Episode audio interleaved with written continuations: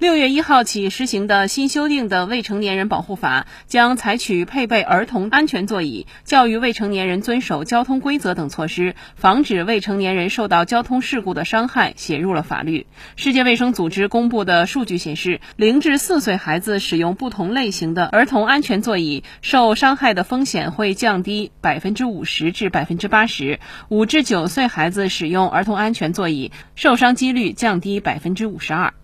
中国玩具和婴童用品协会会长梁梅说：“这个立法呀，首先是对保护儿童出行安全发挥了特别特别重要的这个作用。私家车的保有量越来越多，但是很多消费者对这个。”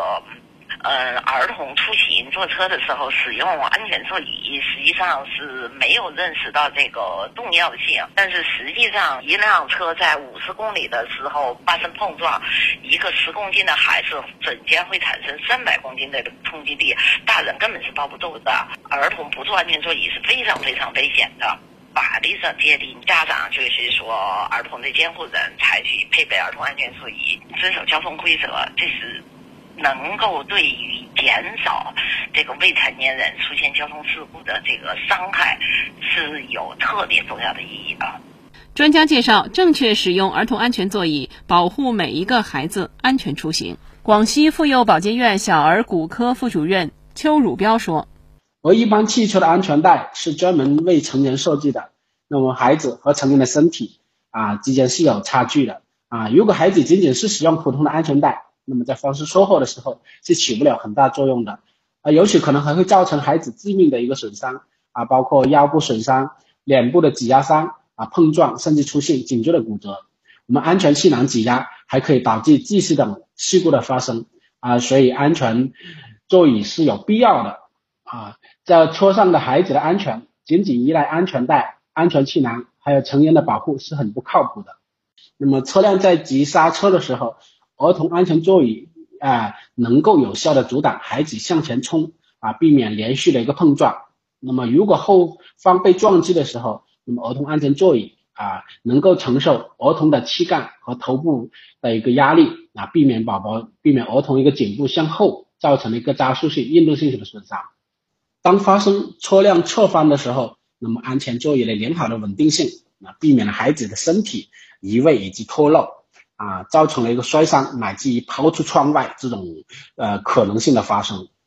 啊，平时在那个正常行驶的过程中，啊，儿童座椅的两侧的一个护翼也能够起到保护孩子的作用。啊，特别是在孩子睡着的时候，啊，我们避免了一个尽可能的避免了一个意外的一个伤害的发生。邱汝彪称，在日常临床的诊疗中，因为未使用或未规范使用安全座椅而受伤的儿童并不少见。广西妇幼保健院小儿骨科副主任邱汝彪说：“在我们临床的一个诊疗过程中，那么头面部损伤是比较常见的，啊，有额部的软组织的一个挫裂伤，啊，牙齿撞击的一个断裂，胸部挤压导致的一个肋骨骨折，啊，甚至严重的是有气胸或者血气胸，那么腹部实际性器官损伤，如果比如说肝胆脾一个破裂，啊，还有啊更严重的是颅骨或者颈椎的一个骨折。”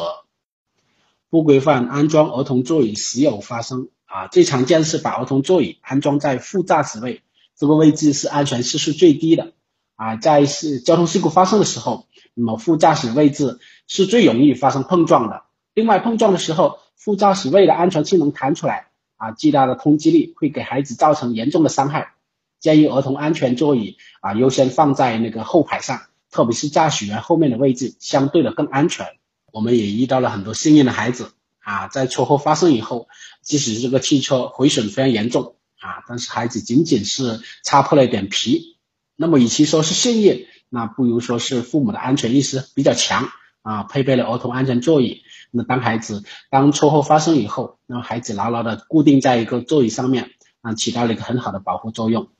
新华社记者黄凯莹、梁顺、马晓东、王小杰综合报道。